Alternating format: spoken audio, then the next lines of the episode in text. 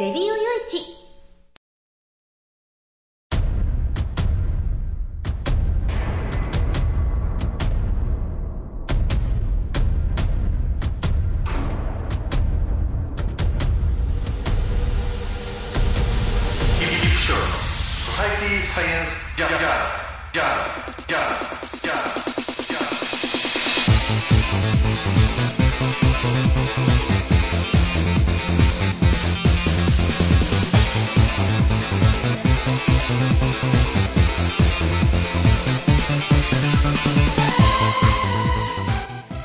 さんハローじゃ。ご機嫌いかがですか？ソサイティサイエンスジャーナル第364回ぐらいだと思うんですけど。えー、ほんとねうーんこの1週間はちょっとね NTT の仕事もなくてね、えーゆっくりとこう本を書くこうねうーん執筆活動にこう時間を当てることはできたはずな はずはずなんだけどっていうのはねうんどういうわけか進まなくてねなんか書いてる原稿がね、なんかこう、結構ね、その、仲のいい、その、昔から仲のいい、その、腐れのね、えー女の子の原稿をずっと書いてたんだけれども、その、仲がいいがためにね、話があっち行ったりこっち行ったりしちゃってね、それを整理しながら書いてたら、まあ、時間かかるの、時間かかるのっていう。うんだからそういう感じでね、あ、これはちょっとダメだ、ちょっとエピソードをとりあえず書いて、この子のインタビューを後回しにしようと思ってね。で、まあ、後回しにして、ようやく、こうね、昨日はもう昼から、4, 4時間か5時間か、えーネットカフェにね、同乗してね、えーなんとか書き上げたって、書き上がってもないんだけどね、もう今日ちょっとそれをね、えー残りを書いて、うん、で、来週の月曜あたりに、えー清書しようかななんて感じで今いますけれども、でも本当ね、あの、こう、なんていうのか、その僕とそのね、対象の、インタビューの対象の女の子との関係次第でね、こんなにこう、原稿文章って書きにくくなるのかな、みたいな ことをね、今更こう、覚えちゃってね。うーん、まあ、あの、なんていうのかな、人の人の裏側とかね、隠れたせ、そのインタビューの時に出さなかった性格とかね、そんなの知ってますからね。だから余計にそういう部分をどこまで書いていいのかなっていう手加減しなきゃいけない部分が余計にこう時間かかせて、ね、かからせてるのかなみたいな、えー感じなわけですけれど。うん、まあ、いうことでね、ちょっと、もうね、えーその時間がある、あるならあるなりにバタバタしてますけれども、えそのバタバタした中でね、またあの、この金曜日の午前中にこう収録ということで、えーね、最後までお付き合いいただけますようにお願いいたします。この番組はレディオヨイチの制作により全国の皆様にお届けいたします。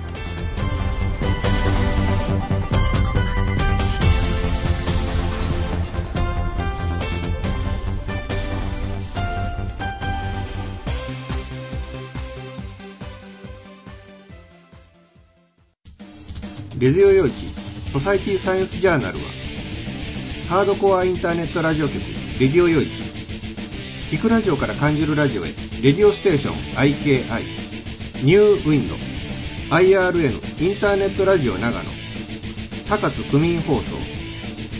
神奈川県川崎市。77.7MHz FM 玉川。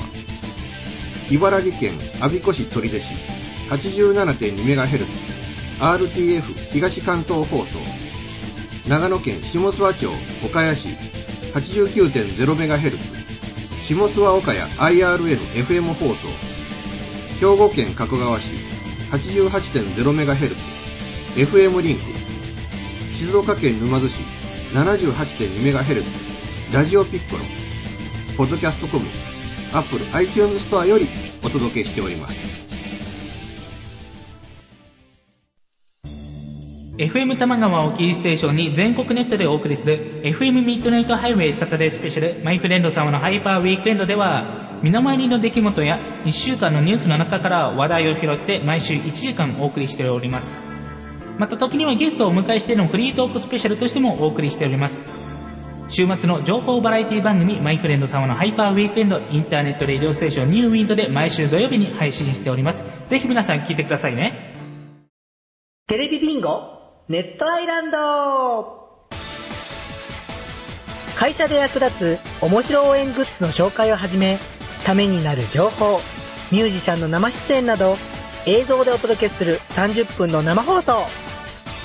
テレビビンゴネットアイランドは毎週水曜日19時30分から20時。テレビビンゴで放送中です。一人で飲む酒は寂しいかもしれないけれど、たまにはいいじゃないか。一通り用事が済んだのなら、一緒にラジオでも聞いてみないか。チョイスラジオ、毎週月曜23時配信。検索サイトにて、チョイスラジオと検索をしてください。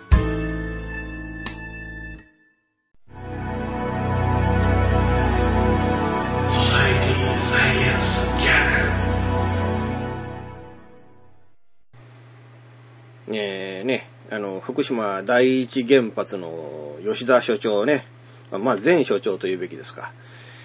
えー、お亡くなりになられたっていうことでね、うん、なんかまさに戦死だなっていう、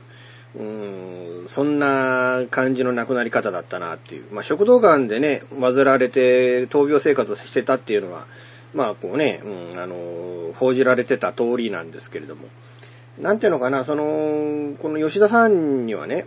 まあ、あの、現場で統括してたって、その、称賛する声ばかりも聞こえてますけれども、まあ、それはそれでいいのかもわかんないですけどね、死人に鞭を打つ必要ってないですからね。ただやっぱりその、その事故が起きた時の所長として、うーん、その事故を、やっぱ回避するための、責任というかね、えー回避する方法を彼はやっぱり取り得たんじゃないかっていう部分においての責任っていう部分が、やっぱりそれも一方で、えー検証する。で、その上で、うーん、まあ彼のね、あの、業績なんかを称える必要があるんじゃないかなと。まあ確かにその本社からのね、うん、いわゆる注水を中止しろっていう命令が下ったわけで、でもそれを彼がもししなければ、もしかしたらもっと大きな災害、ね、大惨事になってた可能性がある。うーというようなね、あの、本部からの、あ命令よりも現場の、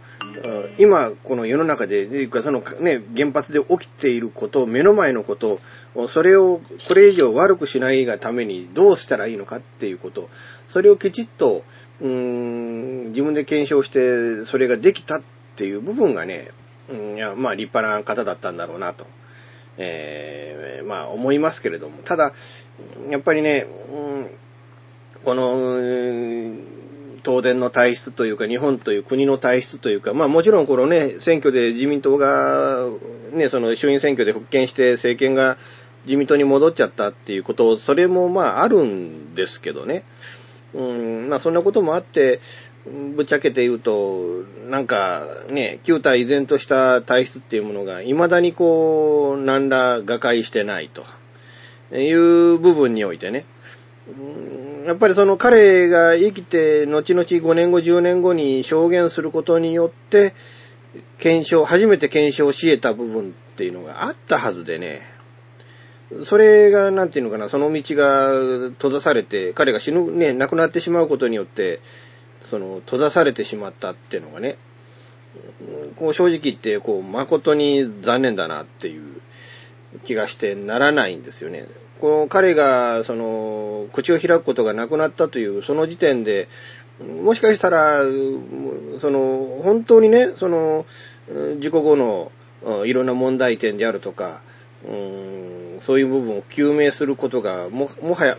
全くできなくなるっていうのはね、そういう可能性だってあるわけでね。うん、なんていうのかな。うん世の中にはやっぱりね、その必要な人ほど、なんていうのかな、早く消えてしまうっていう部分なんかもあって、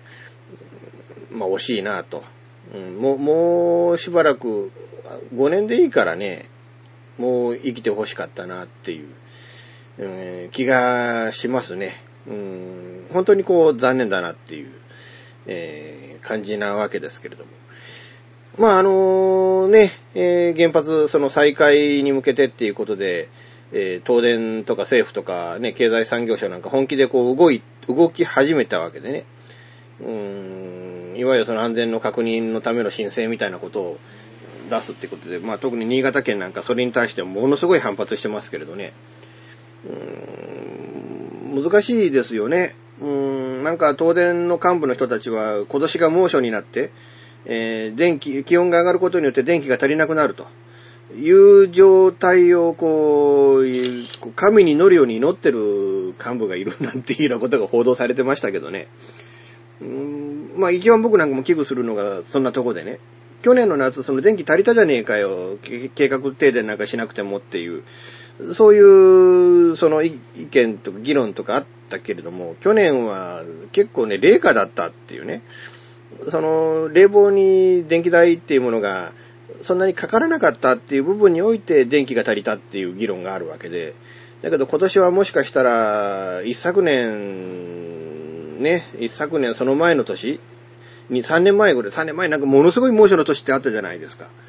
だからそ、その年のようなことっていうのも、まああり得るわけでね。その時電気が足りない、冷房かけられない、猛暑だ、じゃあどうすんだっていうのはね、ことになった時に、またやっぱり結局、いや電気足りないからやっぱり原発いるじゃんっていうような、そういう方向に議論って多分動いていくような気はするわけですよね。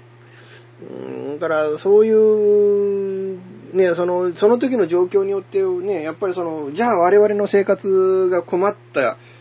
困ったんだと、生活困ったんだと。うーんなるとやっぱり市民の意見っていうのは簡単に左右されますから、なんていうのかな、その、その今置かれた業、ね、状況次第によって、なんかこう議論がね、いくらでもなんかこう軽薄なもので、えーそれ見たことかになっちゃって、で、さっさと再開しろよっていう方向になんかなりかねねえなっていう部分のね、うん、なんかこう危惧する部分なんてのはあるんですけどね。まあ僕、まあ原発事故の後僕も言った記憶はあるんですけれども、まあ将来的にやっぱりそれ原発っていうのはやっぱなくなる方向で物事を考えていかなきゃいけねえだろうと。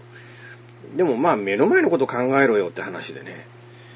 目の前のことも考えながら最終的なことも考えるっていう。うんだから、まあ、短期的に言えば、動き出せる原発を動かして、どっちみちあのまま原発なんてものはほっとっても危険なわけでね。で、ほっとっても金かかるわけですから。だったら、まあ、必要最低限の発電っていうものは、まあ、あってもしょうがないのかなっていうのは、気は僕も実はしてるわけなんですけれども。ただその中で、それがまたこう公共的になっちゃったらいけないっていう。また、その福島と同じようなことって、えーね、一度起きたことは二度あり、あり得ることで、二度あることは三度あるっていうわけでね。えだからそういうのもね、ちょっと気をつけていただきたいものだなと。えーなんかこう簡単にね、その世論を誘導するような真似だけはしてほしくないな。きちっとした議論、それと市民が納得するようなね、えー方向でその原発の再開っていうものが、えー論じられるっていうような、えそういう方向に考えていただきたいものだなと。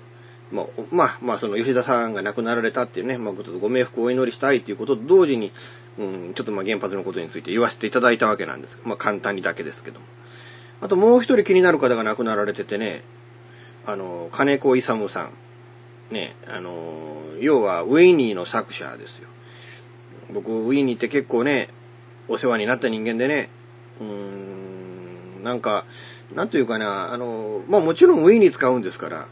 あの、合法的なことには使えねえなっていう。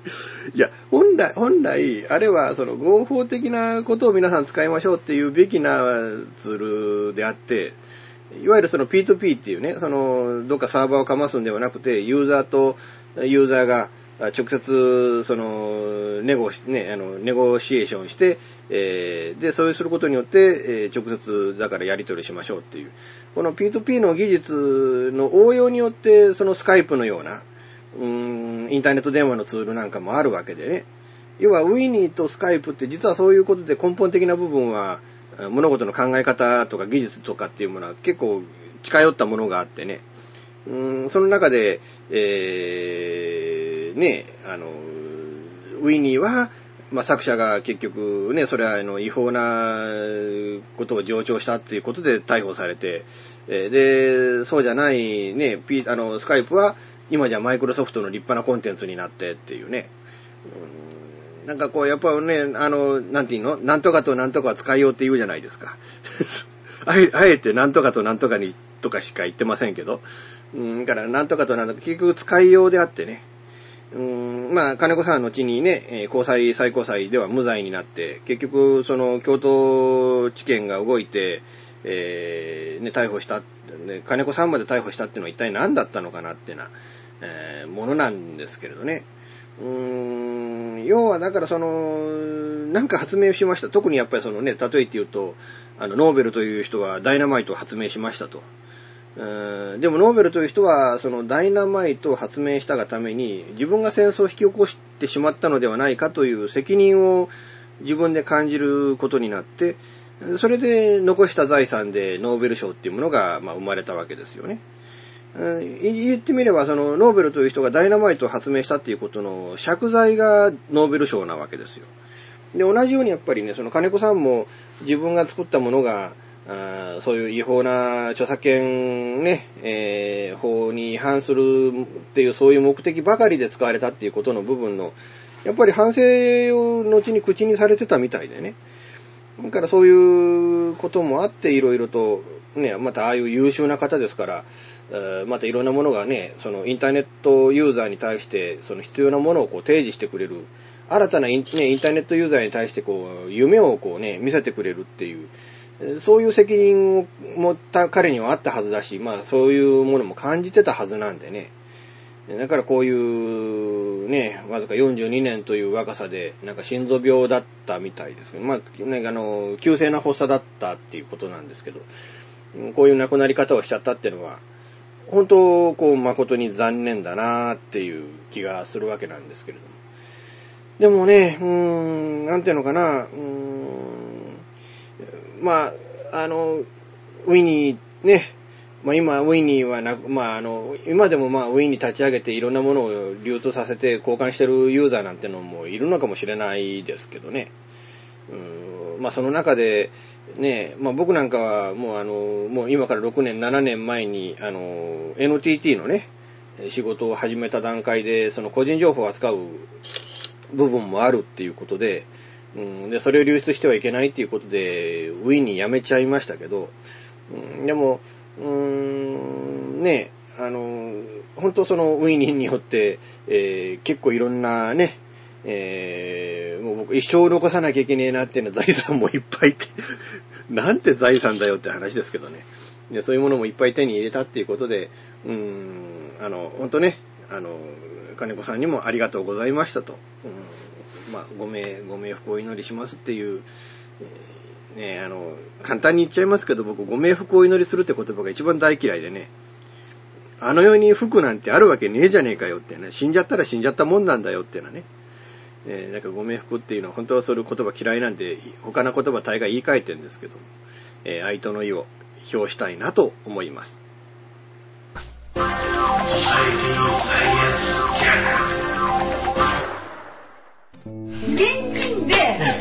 マンションを買うのが夢なんですよ。あ、間延びしちゃったら一番いいなぁ。そう、まあ、無理だと思う。幸せな家庭を作ること。留学したいんですけど、心理学の方を勉強したいなと思っていて、で、あの、マンション建てて一番上に住むっていうのが理想かな。あなたの夢を応援しています。風俗リンクラジオ。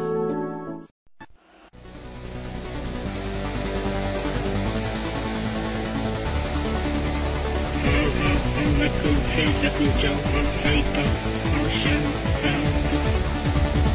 シャンサンズは音楽をやりたい方を支援する音楽情報サイトです。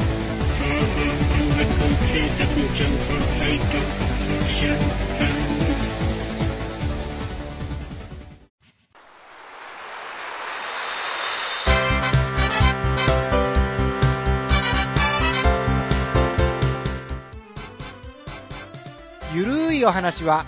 フェアリーテールが気が向いた時に更新する、えーその時興味があるもの、ゲームの話、自転車のお話、まあ、社会状況のお話、そういうものを題材に、えーゆるくゆるく語る番組です。ぜひ、皆さん、聞いてね。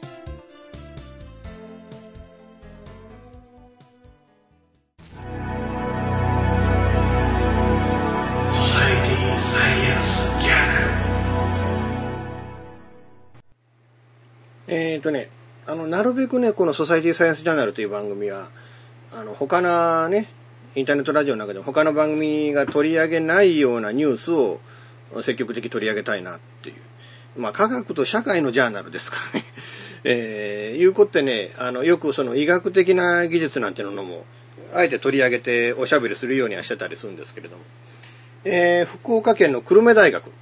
えー、新たな癌の治療法として、えー、注目されているワクチン療法を、えー、進めていくっていうことでね、えー、治療の拠点施設、がんワクチンセンターを作ったっていうことなんですけれども、えー、がんワクチン療法って皆さんご存知ですかね？うーん、あのね、最近ほら、よくあの話題になっている子宮頸がんのワクチンがあるじゃないですか。あれとはちょっと違っててね、えー、あの子宮頸がんのワクチンっていうのはあくまでも子宮頸がんを引き起こす、まあ、ウイルスがいるんで、ヒトパピローマウイルスっていうんですけどね。えー、で、そのヒトパピローマウイルスを、まあ、やっつけたりとか、あるいはその、不活性化するとか、ね、えー、いうことで、えー、まあ、子宮頸がんが引き起こすってね、引き起こるっていうそのメカニズムを断ち切ろうという趣旨のものであって、ここでいうそのがん、えー、がんのワクチンっていうのはまた全然別個のものだったりするわけなんですけどね。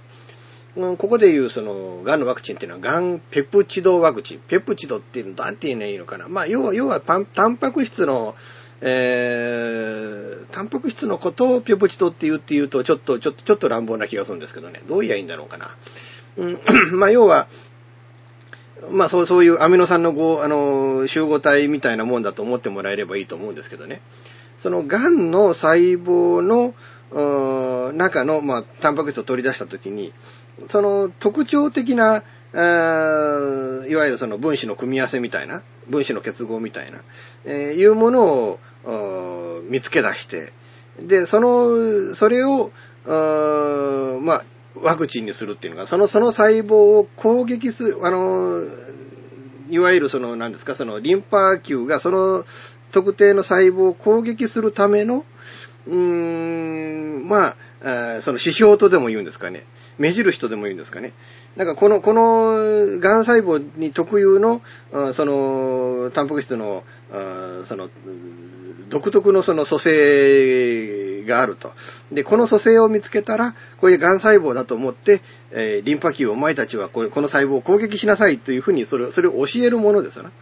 その教えるものがワクチンなわけなんですよね。言って言ってる意味わかる、わかるかなっていうね。うん、いうことでそれをまあペプチドワクチンって言うんですけれども。えー、それをまあ患者に注射することで、えー、免疫力を高めて癌細胞を撃退するという、えー、ものになるということなんですけれどね。ただ、あのー、僕はね、あのこういうその免疫ね、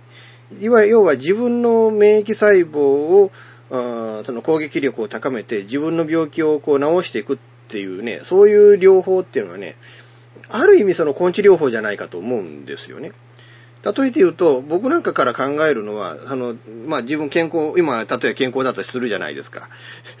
するじゃないですかって言いながら、なんか自分俺ってものすごく今不健康じゃねえかな、なんていうのはね。えそそういう、なんかこうえ、意識が、ちょっと今頭の中に芽生えちゃったんですけど、要はそういう、その、今健康だとすると。で、健康な時に例えて言うと、あの、血液を抜いて、その、そこからリンパ球だけをこう、残しておいて、それを冷凍保存しておくと。で、悪性のインフルエンザになったりだとか、あるいは、あまあ、初期の癌になったりだとかっていう時に、その、リンあの、取り出して、保存してたリンパを自分の体に戻してやるっていう、それだけでも立派な、なんかこういうね、免疫療法に僕はなるんじゃないかなと。その癌になってしまってからは、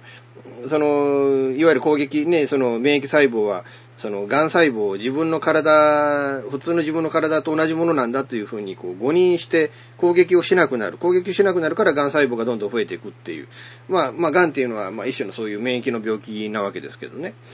だから、その、癌になる前のリンパ球を自分の体に戻してやれば、癌細胞はこれ異物だっていうふうに認識をして攻撃してくれるんじゃないかなっていうようなね。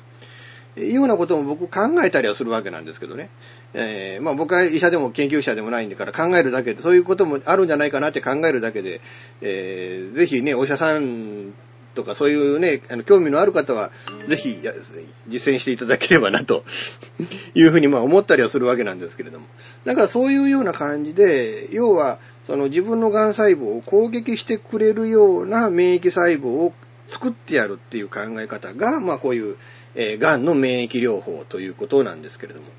えー、このね、久留米大学はワクチンの治療効果を証明するための臨床試験を、えー、1998年に初めて、えー、始めて、で、2009年からは、えー、この久留米大学病院で、えー、もう外来、ね、ワクチンのための外来を開設してたそうです。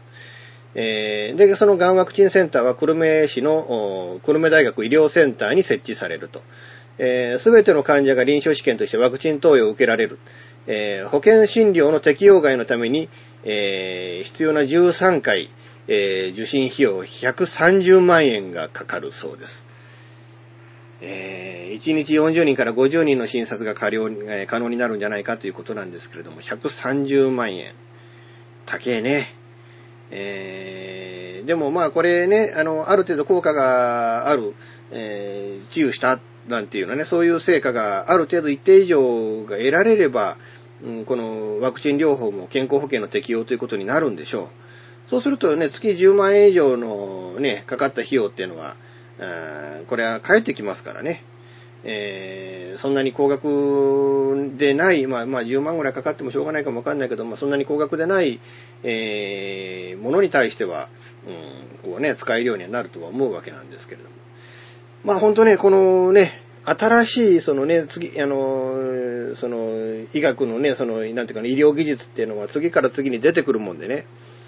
まあ、同時にそのね、今京都大学中心に世界各地で開発が進んでいる iPS 細胞、それによるね、えー、臨床なんかもこれから始まってくるみたいですし、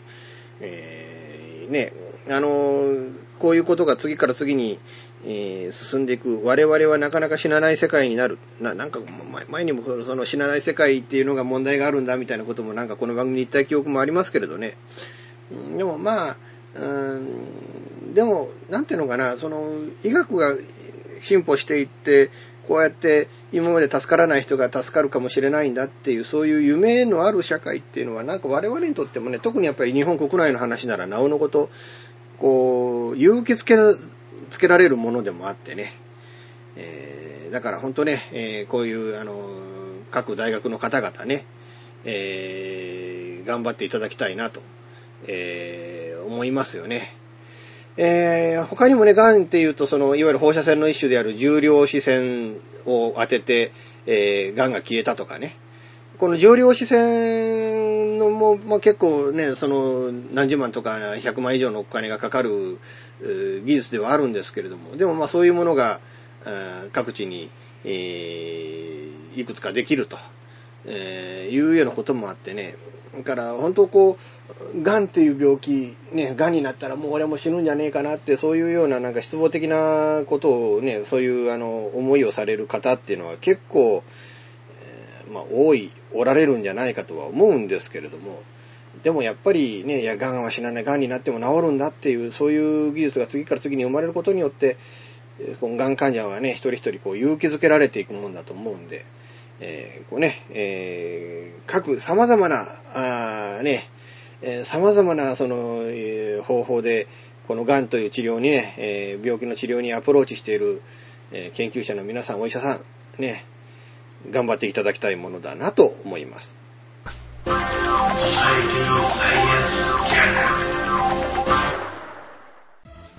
レディオ用地ソサイティサイエンスジャーナルはハードコアインターネットラジオ局レディオ用地聞くラジオから感じるラジオへレディオステーション IKI ニューウィンド IRN インターネットラジオ長野高津区民放送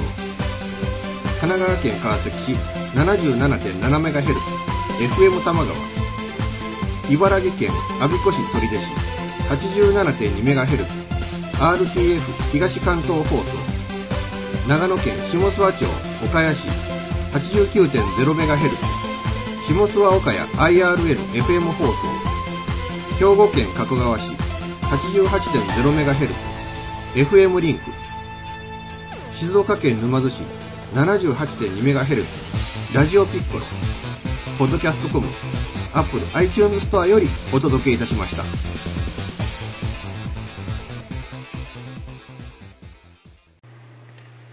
えー、今おしゃべりしてるのが金曜ということでね、えー放送がね、この番組毎週日曜日の、だいたい2時か3時頃ぐらいかな、にセットして自動で更新されるようにはなってるわけなんですけどね。えーこの番組が放送開始した頃っていうのは僕は多分大阪にいます。えーぶっちゃけてね、まあまあ、要は一昨年亡くなったおじの三回忌なわけでね。えーなんていうのかな、もう3、もう3 3年というか、まあね、こういうのはプラス1で計算するんで、えーまあ2年ですよね。もうまあ2年になるのかっていうのね。うん、なんかこう、月日っていうのが本当経つのが早いですよね。去年そのね、福岡にいたってことで、えーこの、おじの一周忌の法要っていうのは、もう飛行機でね、飛んで行った記憶なんかもあるわけですけれども、本当、今年は車で行こうかな、なんてね。去年、ね、まあまあ、あの、去年は福岡にいましたけど、今年はこう帰ってきて、今岡山ね、県内にいますから、まあそんなにね、まあ半分以下の距離で、せいぜい250、60キロぐらい飛ばせば、なんとかなるっていうのね。250、60キロって言ったら、まあここから行ったら、反対側に行ったら山口県のどの辺かな。岩国よりはまだ向こうで、徳山ぐらいかな。よりもうちょっと向こうかもわからないですけどね。え結構そういう、それぐらいの距離だと、ね、あのーこの岡山から福岡の、特に福岡県の糸島って言ったらもう佐賀県との境でね、そこまでの車の往復を何度もこうやると、大阪ぐらいの距離だともうへとも思わなくなるもんですわな。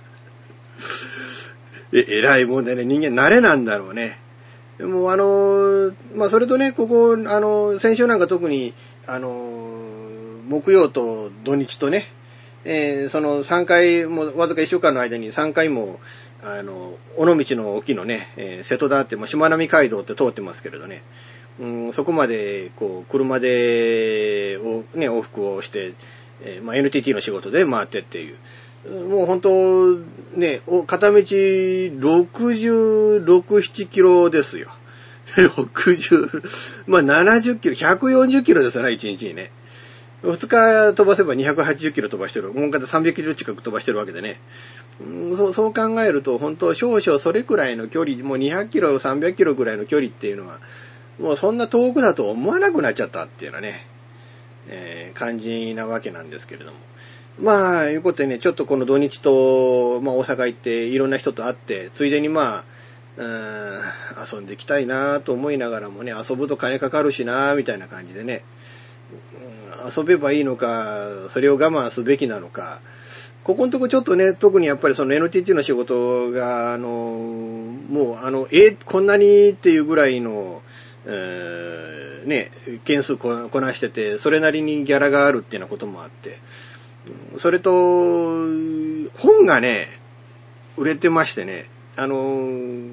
今週、いや、先週末か今週頭かね、その、えまあ、あの、印税が払い込まれてたんですけど、てっきり僕それ電子書籍の印税だと思ってたんですよね。ところが、あの、明細書が昨日届いて見てみたら、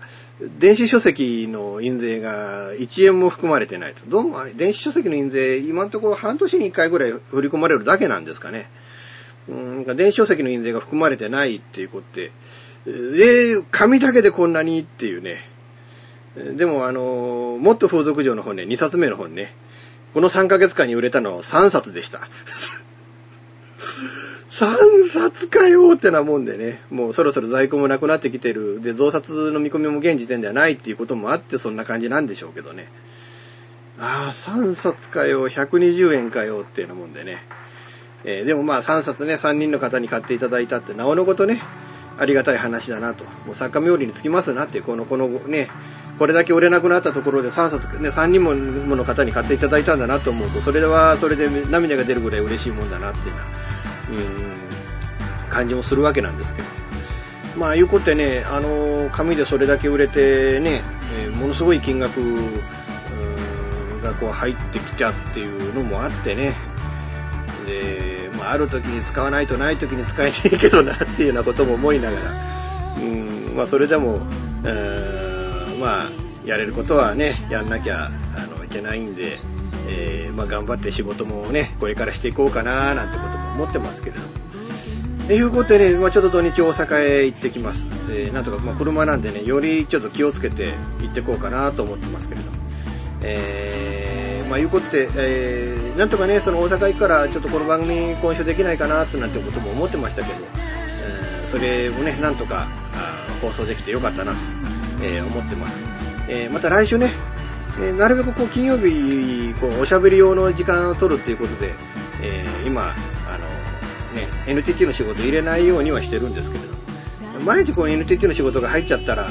来週休みなんてこともあり得るので、えー、まあいうことで、まあなるべく来週しますけれどっていうような言い方をして、えーまた次回お楽しみいただければなと思います。えー、ということで最後までお付き合いいただきましてありがとうございました。この番組は、レディオ用地の制作により、全世界の皆様にオンデマンド、ポッドキャスト、FM ラジオでお届けいたしました。お相手はイプシロンでした。あ、そうそうそう、忘れてました。21日、